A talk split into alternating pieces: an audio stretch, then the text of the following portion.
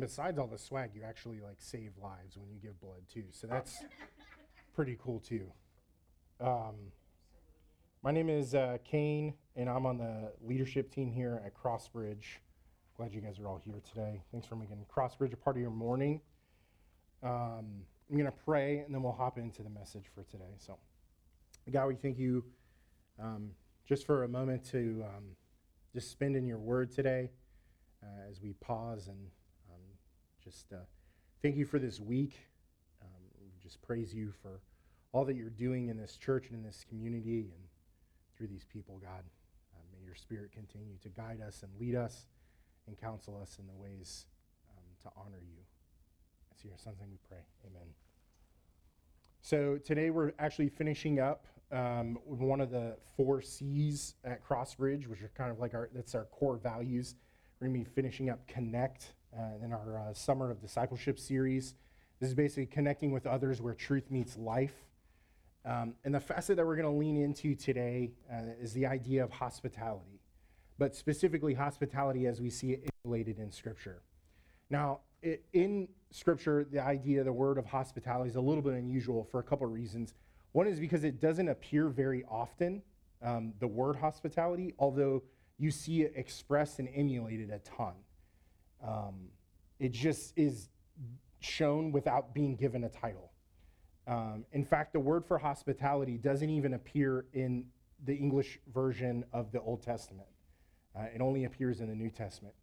But hospitality also is linguistically a little bit unusual because in the original language of the New Testament, which is Greek, uh, the word is a combination of the word friend and stranger. It's philoxeno, which is literally translated friend stranger.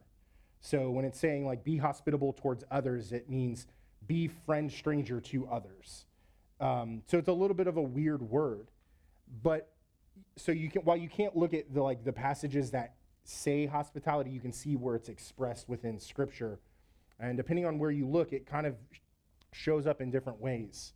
Um, when it's lived out, it can be seen as generosity towards outsiders, meaning those who aren't in your friend or family group. It can mean welcoming guests into your home.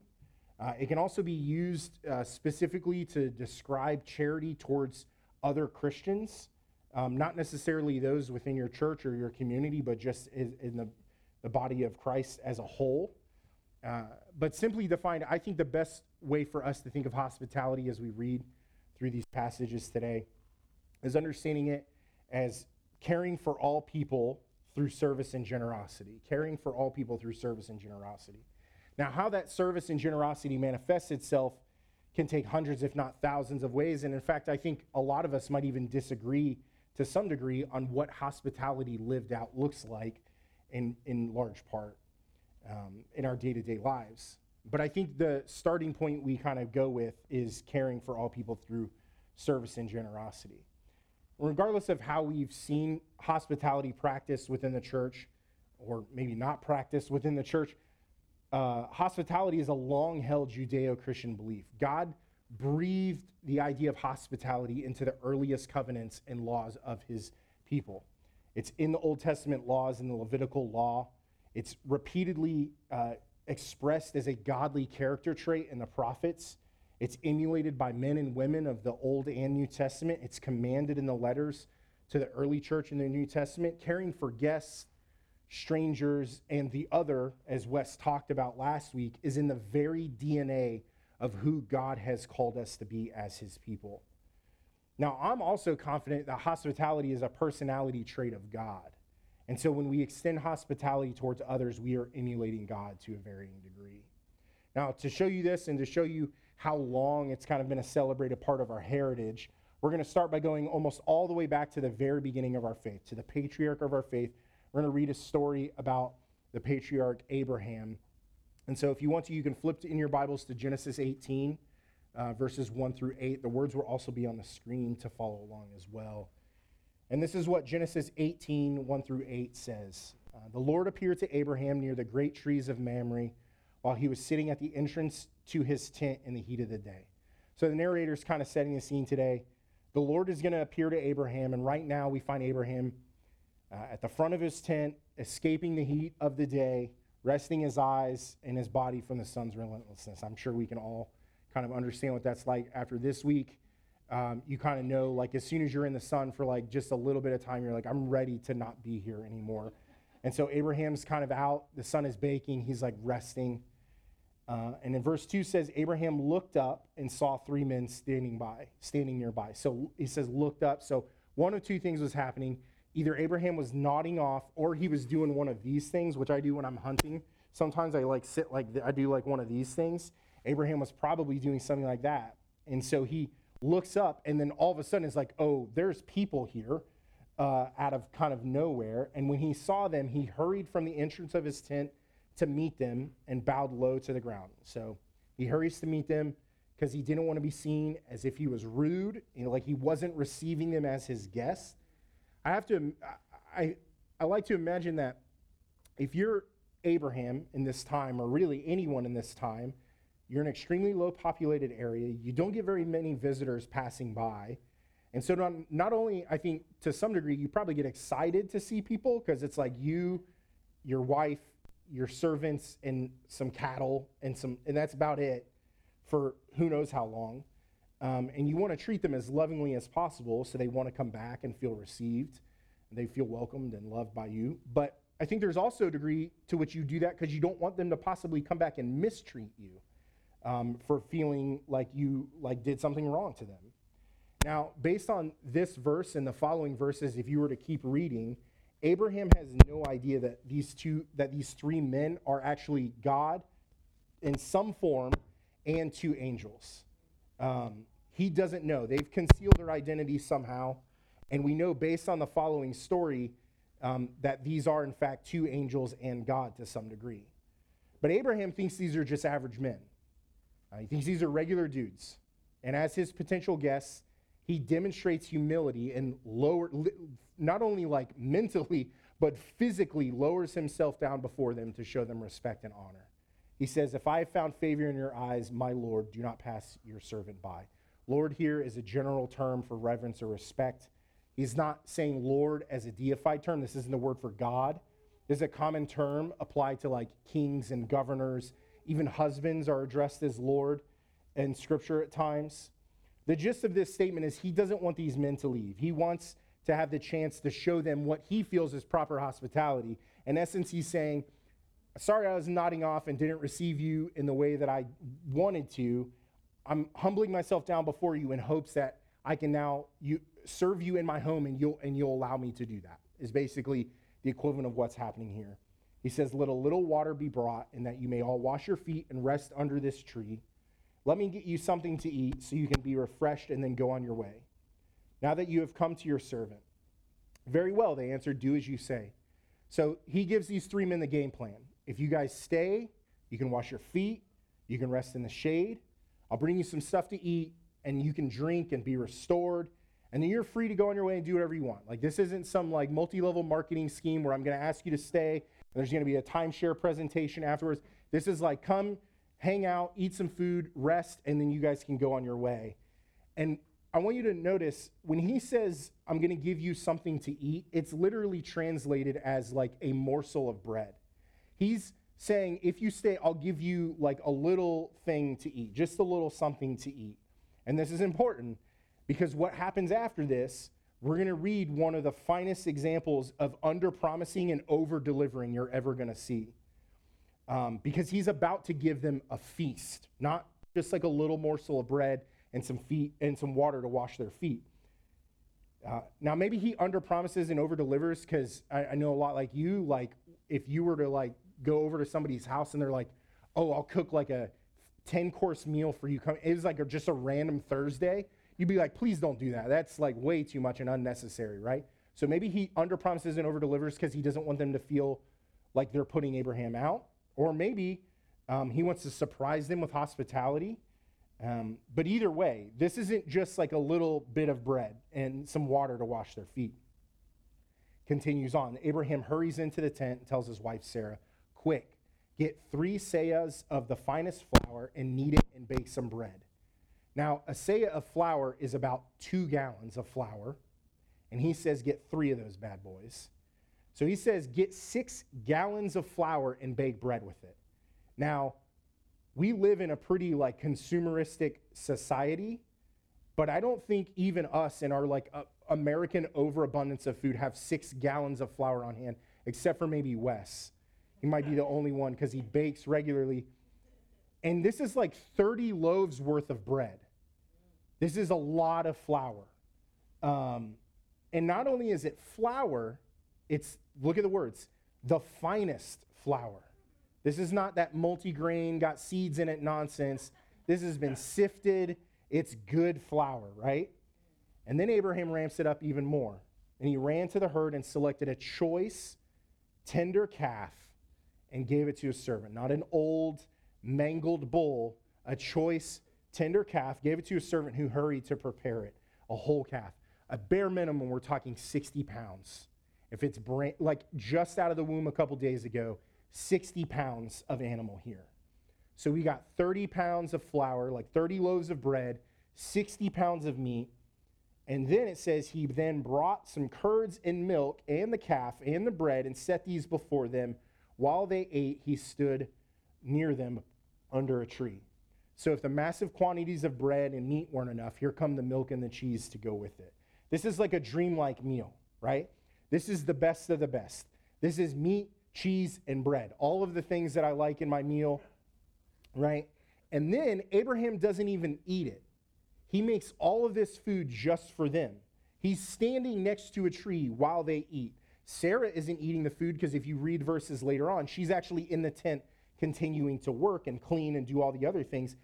Abraham is standing next to a tree, and certainly none of Abraham's servants were sitting down with these men eating as well.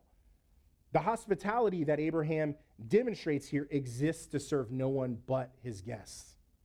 It was not used as a self serving excuse to pig out like I do when I invite people over for like Super Bowl Sundays or something. This isn't like, hey, I'm going to cook a bunch of food and then it just gives me an excuse to eat a bunch of barbecue or something.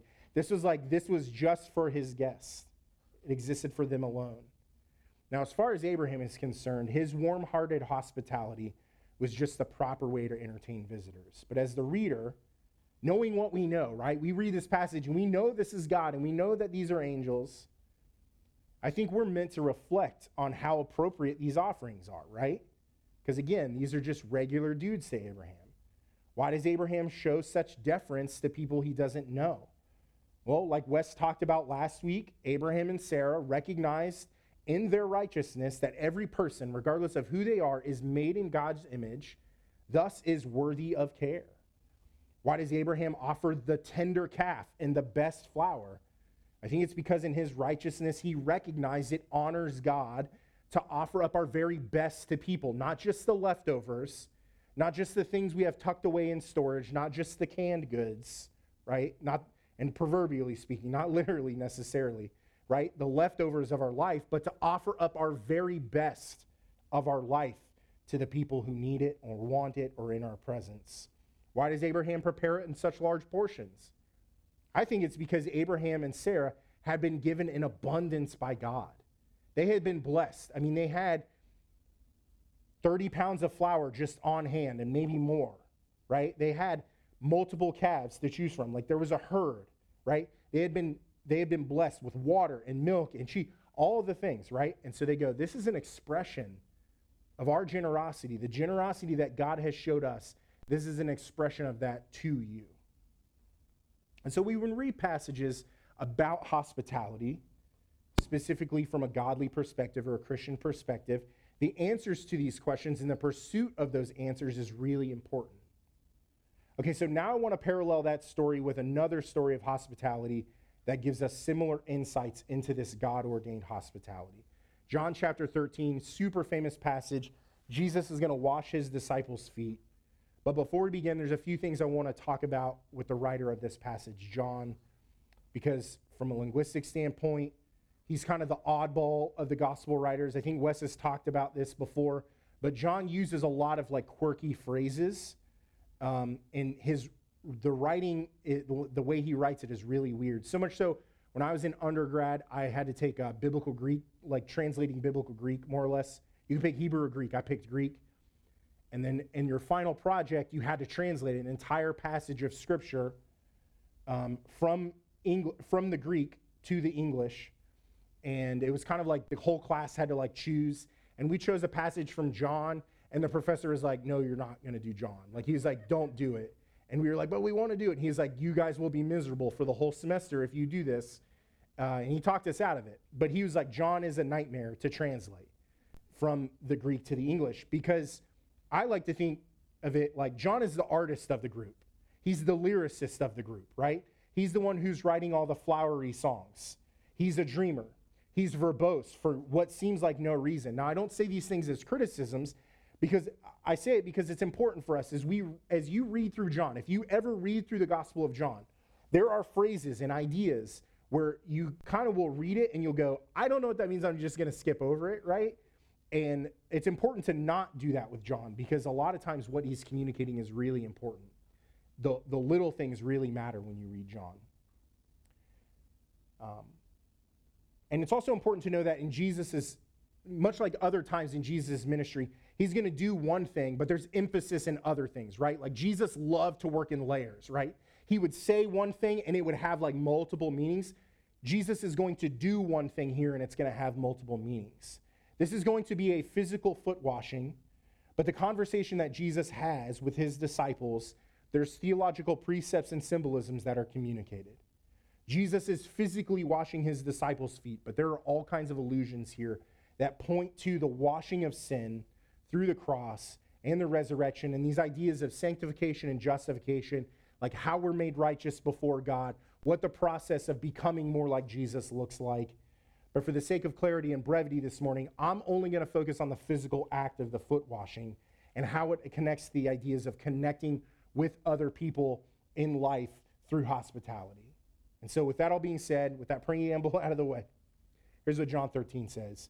It was just before the Passover meal, uh, before the Passover festival, excuse me. Jesus knew that the hour had come for him to leave this world and go to the Father.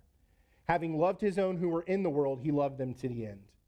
Now, I said what I said before John because in this very first verse, we read one of those peculiar phrasings. Having loved his own who were in the world, he loved them to the end. That's like a weird way to say that. He could have John could have phrased that a little more clearly and it would have made a little more sense. But the significance here is that the focus of Jesus' love here, this is what we need to pay attention to. It's not the love that we see in John 3:16 that he's already written, where it's like the love of the world, right? This is a focused moment.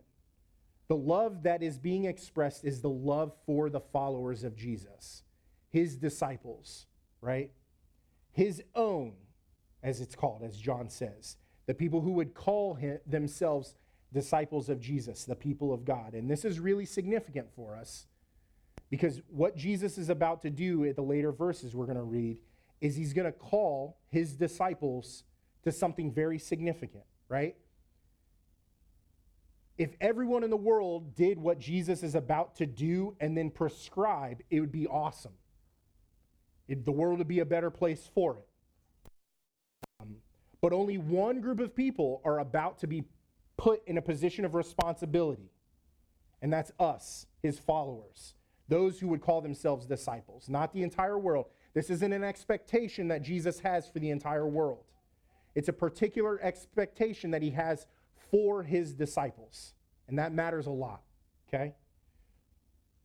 It's also interesting to note, uh, again, stylistically, that John says he loved them to the end, because artistically or literally, this can mean two different things. Literally, it can mean Jesus loved them till the end of his life.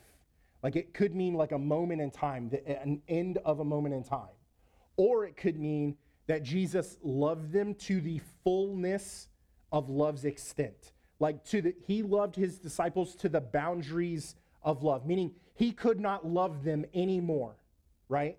Now, theologically and doctrinally, this changes nothing, but I do think it's fun to imagine, like, John's writing this, like, chuckling to himself, like, wait till they get a load of this. Like, I'm going to, like, blow their minds with how artistic or great this is, right? Like, it can mean multiple things. And so I think it's like, he loved them to the end, but also to the fullness of love.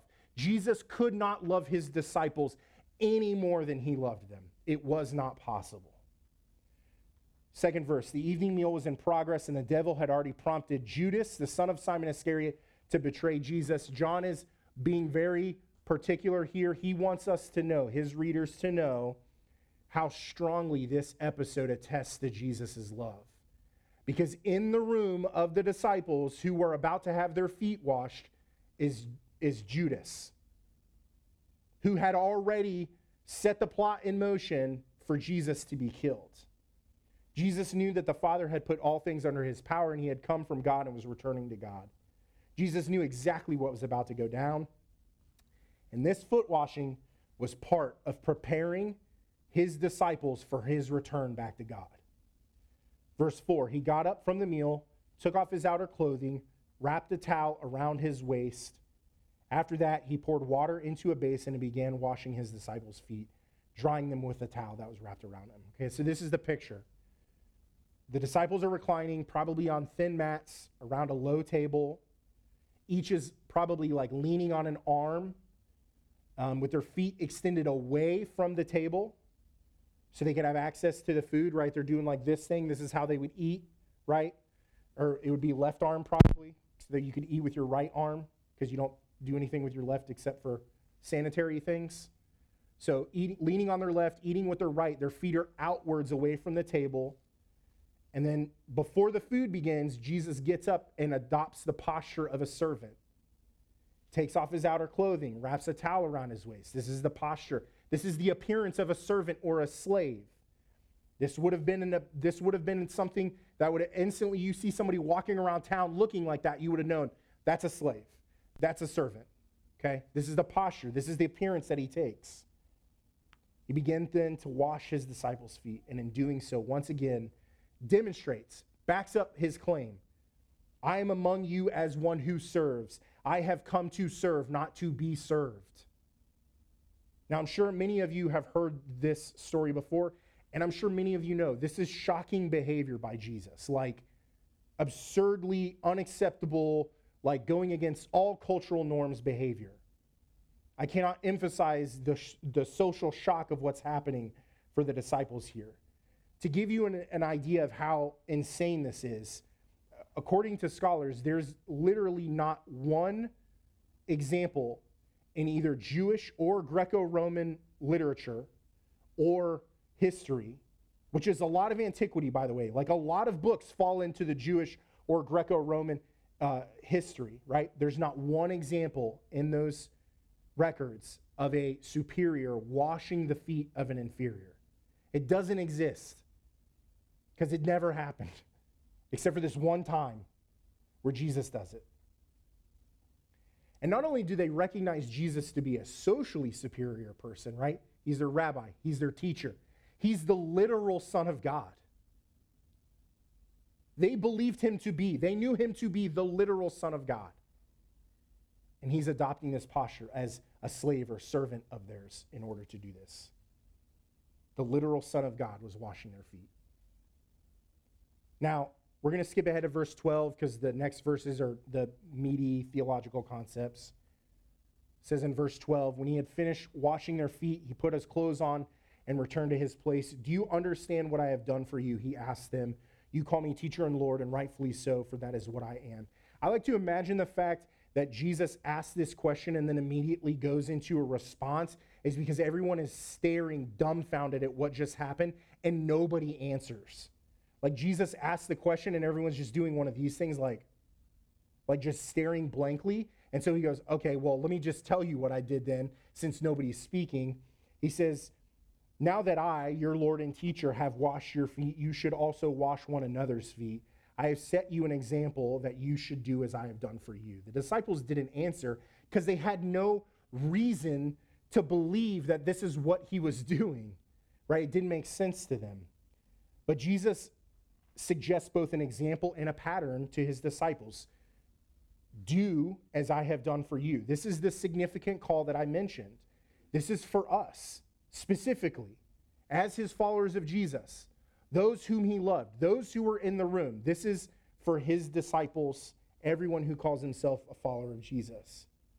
D.A. Carson says about these verses one of the ways human pride manifests itself in a stratified society, which is a society based on hierarchy is in refusing to take the lower role. But now that Jesus, their Lord and their teacher, has washed his disciples' feet, which was an unthinkable act, there is every reason why they should also wash one another's feet, and no conceivable reason for refusing to do so. Jesus continues on, Very truly I tell you, no servant is greater than his master, nor is a messenger greater than the one who sent him. Now that you know these things, you'll be blessed if you do them. The point of this outward act becomes clear here. As followers of Jesus in this world, those who are his servants, sent by him into this world, we have no ability nor right as his followers to neglect the call to serve others in the way he has already called to serve, called us to serve. The danger, though, as D.A. Carson also says about this, is there's a form of religious piety that utters a hearty amen to the most stringent demands of discipleship, but then rarely does anything about them. And in this teaching, Jesus condemns those who would hear his words and fail to keep them. We have no right to not do the things that Jesus has already demonstrated he is willing to do. So, what do these two stories teach us, right? I think independently they can teach us a lot, but I want to talk about the overlap and the connection that we see in God breathed, God demonstrated hospitality here. Firstly, Christian hospitality often means elevating others to be your equal or above your, yourself. Abraham and uh, Sarah put themselves out by serving these people. They didn't view themselves as better than these people um, by these men who appeared, and instead they took the posture of a servant to meet their needs, to provide water for their feet to be washed, to cook for them. Jesus, as the literal Son of God, was elevating those who followed him into a position of equality or even above him by washing their feet in what was often looked at as a demeaning task. I think this tells us that anytime you elevate someone above yourself and demonstrate hospitality, you are in a small but significant way reflecting the gospel to them in the very same way Jesus lowered himself on our behalf. Philippians 2 5 through 8 says, In your relationships with one another, have the same mindset as Christ Jesus, who, being in the very nature of God, did not consider equality with God something to be used to his own advantage. Rather, he made himself nothing by taking the very nature of a servant, being made in human likeness and being found in appearance as a man, he humbled himself by becoming obedient to death, even death on a cross. Jesus lowered himself on our behalf, elevating us to a place in which we can not only receive forgiveness, but we can be reconciled back to the Father, have relationship with God once again, even though we are in a lower posture or lower position than he is. Second, Christian hospitality often means serving others who don't necessarily deserve it. The men that Abraham met and served, as far as he knew, were not regal. He owed them nothing. They hadn't done something for him, and then he was his response was like, "Well, let me pay you back with this expression of hospitality." It wasn't like an exchange or anything. This is where people he had no idea who they were. They deserved nothing, and yet Abraham and Sarah gave them the best anyways. Obviously, the disciples deserved nothing from Jesus, the literal Son of God. They did not deserve to have their feet lovingly washed by the King of Kings in this manner, but Jesus did it anyways. Likewise, anytime you demonstrate hospitality towards other people, even when they don't necessarily deserve it, you are, in a small but significant way, reflecting the gospel to them. In the same way that God served us, who didn't deserve it, by sending his son to die for us so that we might live in the most hospitable community possible that is, community with God. Ephesians 2 tells us all of us who lived among them at one time, gratifying the cravings of our flesh and following its desires and thoughts. Like the rest, we were by nature deserving of wrath. But because of his great love for us, God, who is rich in mercy, made us alive with Christ even when we were dead in our transgressions. We deserved wrath because of our unrighteousness, but God gave us life and gave it to us undeservingly. This is hospitality being extended to us by the very creator of the universe. Third, Christian hospitality often means serving people who can't do for themselves. The men Abraham met, as far as he knew, did not have the means necessary to provide food and water and rest and restoration for themselves, and yet Sarah and Abraham worked tirelessly to ensure that they provided for their guests. It was just in their nature to care for these men that came to visit them. Now, Jesus, in washing his disciples' feet, didn't necessarily do something they couldn't have done. They could have hunched over, they could have washed their feet physically, but they wouldn't have. They wouldn't have done it. It would have been absurd for them um, to wash their feet like before they eat their food, right? If I told you to do that now, even with antibacterial soap, you guys probably wouldn't do it, right? If it was like before a meal and I was like, go take your shoes off and your socks off and wash your feet and then eat your food, you'd be like, I'm to wash my feet and then I'm to wash my hands again and then I'm to eat, right? Like they didn't have any way to do that. They wouldn't have done it. It would have been like a social like faux pas. They just wouldn't have done it. It would have been gross. They walk around in sand and mud and animal excrement and who knows what. Like there weren't dumps and san- it was not sanitary anywhere, right? They just wouldn't have done it, right? Romans 5 says, "And hope does not put us to shame, because God's love has been poured out into our hearts through the Holy Spirit who has been given to us." You see, at just the right time, when we were still powerless, Christ died for the ungodly. Very rarely will anyone die for a righteous person, though for a good person, someone might possibly dare to die. But God demonstrates his love for us while we were still sinners, Christ died for us. While we were still sinners, Christ died for us. When we were helpless, powerless, unable to do for ourselves because of sin, and ultimately because of our sinful nature, unwilling to do for ourselves, wouldn't have done for ourselves, God demonstrates who He is and how much He loves us by doing something we could not do. And that leads us to the big idea that I want you to walk away with today. Christian hospitality, when practiced, demonstrates the gospel in a powerful way, pointing others toward the hospitality of God the Father. When you live out hospitality, you are not in full, in a small portion, reenacting the hospitality that God has demonstrated towards us. You are breathing out a kingdom proclamation, a gospel proclamation, when you are a hospitable person.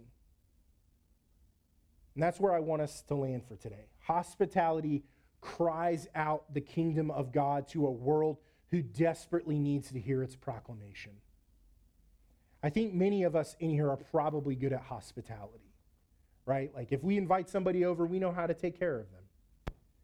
But if I had to guess, my guess is I don't think most of us has fully grasped the power that hospitality holds as a means of gospel proclamation. Because when you make food, when you make drink, when you invite others over, when you serve others, when you work for others, when you clean for others, when you drive others places, whatever it is, right? Expressions of things that they can't do for themselves, expressions of generosity, whatever it is, you are, in fact, reenacting in small portion the gospel, demonstrating God's generosity towards others who don't deserve it or who can't do for themselves, or elevating people to a position higher than you or equal to you. In a society, like our society is not a stratified, there's not like a hierarchical system to, to a large extent. But like anytime you say to somebody, whether through words or actions, you are equal to or better than me through your works, it speaks volumes. And so the constant conversation in those things should be how is God being reflected in the work that I'm performing right now? How is God being reflected in the service that I'm performing right now? Because in that conversation that you're having, probably in your head, right? in that conversation, there is power for people to know God. To be clear, I want to say our day to day lives isn't necessarily dependent on us serving at a soup kitchen or homeless shelter and expressing hospitality, hospitality that way, although that is a proper expression of it. Okay? I think hospitality can be expressed even in our day to day lives by inviting people into our homes, into our circles, our spheres of influence who wouldn't otherwise be there. Right? That coworker who lives in Tallahassee has no family in Tallahassee. They can't provide their own family, but you can invite them into yours. That single mom struggling to make ends meet doesn't really have a whole lot of time for herself. You can offer to watch her kids and express hospitality and generosity in that way. That older person who you work with who has no business being on a ladder, but you hear them say something about wanting to decorate for Christmas, that's an opportunity for you to step into that space.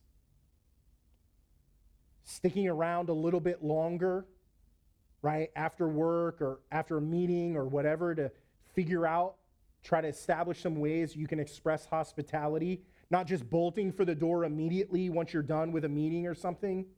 Those are ways where you can begin to decipher, discern.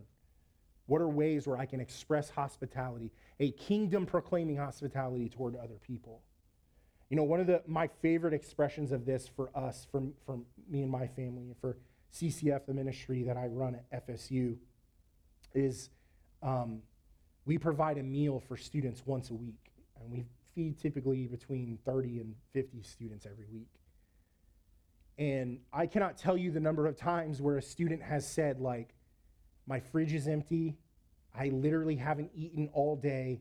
This is the only food I've eaten today. Now, a lot of times that's due to their own neglect, right? Because they're just cramming in the library or something.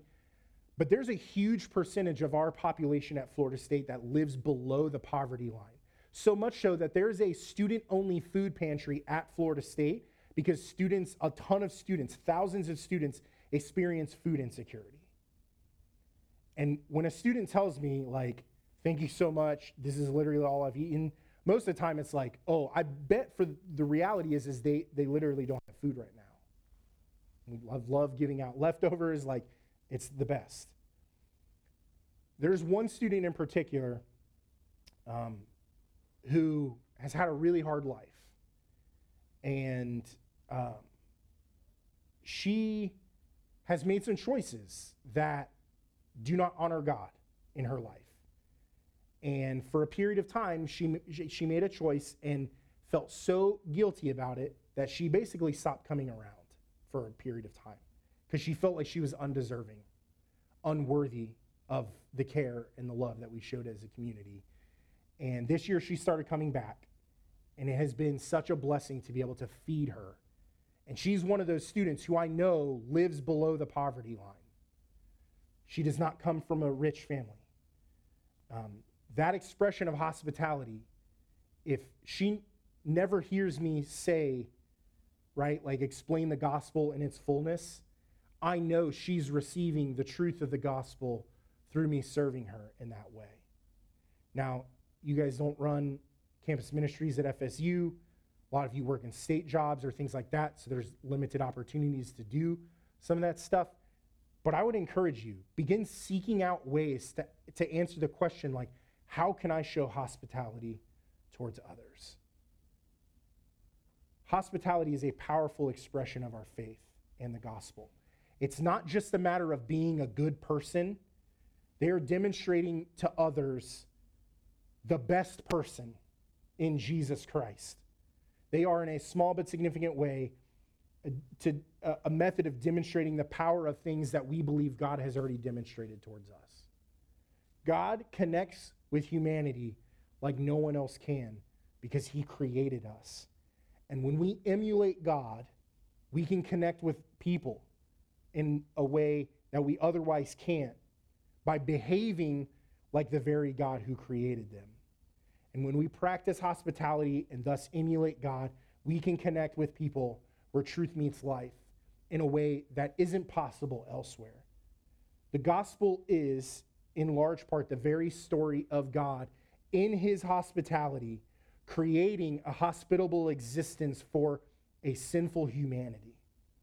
There are few greater ways to connect with people, I believe, where truth meets life than by serving them through acts of hospitality that point them to the kingdom of God a kingdom that has both accomplished its work in the cross and in the empty tomb, but is also a kingdom that is still at work right now in this very moment until the end of time, until Jesus comes back. That kingdom is at work right now, trying to make heaven be brought down here to earth, trying to make this world a better place so people can see God for who he is in all of his glory. So, as we go from here this week, let us be people who connect where truth meets life through the practice and the discipline of hospitality. So, here's some questions for you to discuss and to think about this week. Do you think that you are gifted in demonstrating hospitality towards others, and do you regularly practice hospitality towards others? And then, the, probably the more important question why or why not? Who are people in your life right now that you can do a better job of demonstrating hospitality toward? And what ways can you be more hospitable toward them? And then, lastly, in what ways do you think being a hospitable person shows others the nature of who God is? So let me pray for us to be hospitable people, demonstrating God's hospitality for others. God, we thank you for um, this moment and this time to read your word, to grasp a little bit better the ideas of hospitality and what that looks like for us uh, as a discipline, as a practice that you have called us to. God, maybe be more like Abraham and more like Sarah and more like Jesus in the ways that we care for others. God, we recognize um, that you are a hospitable God. You have created a way um, for, to care for us in ways that we could not care for ourselves. You have, by sending your Son, um, shown us that you are willing to elevate us to a position and a posture that we do not deserve, God. Um, God, we thank you and we praise you for who you are and what you're continuing to do in our life. How you're continuing every single day to demonstrate hospitality towards us um, by the renewal of your grace and your mercy every single day, the continual washing of our sins that we're guilty of every single day, Father. We thank you and we praise you for that. It's your son's name we pray. Amen.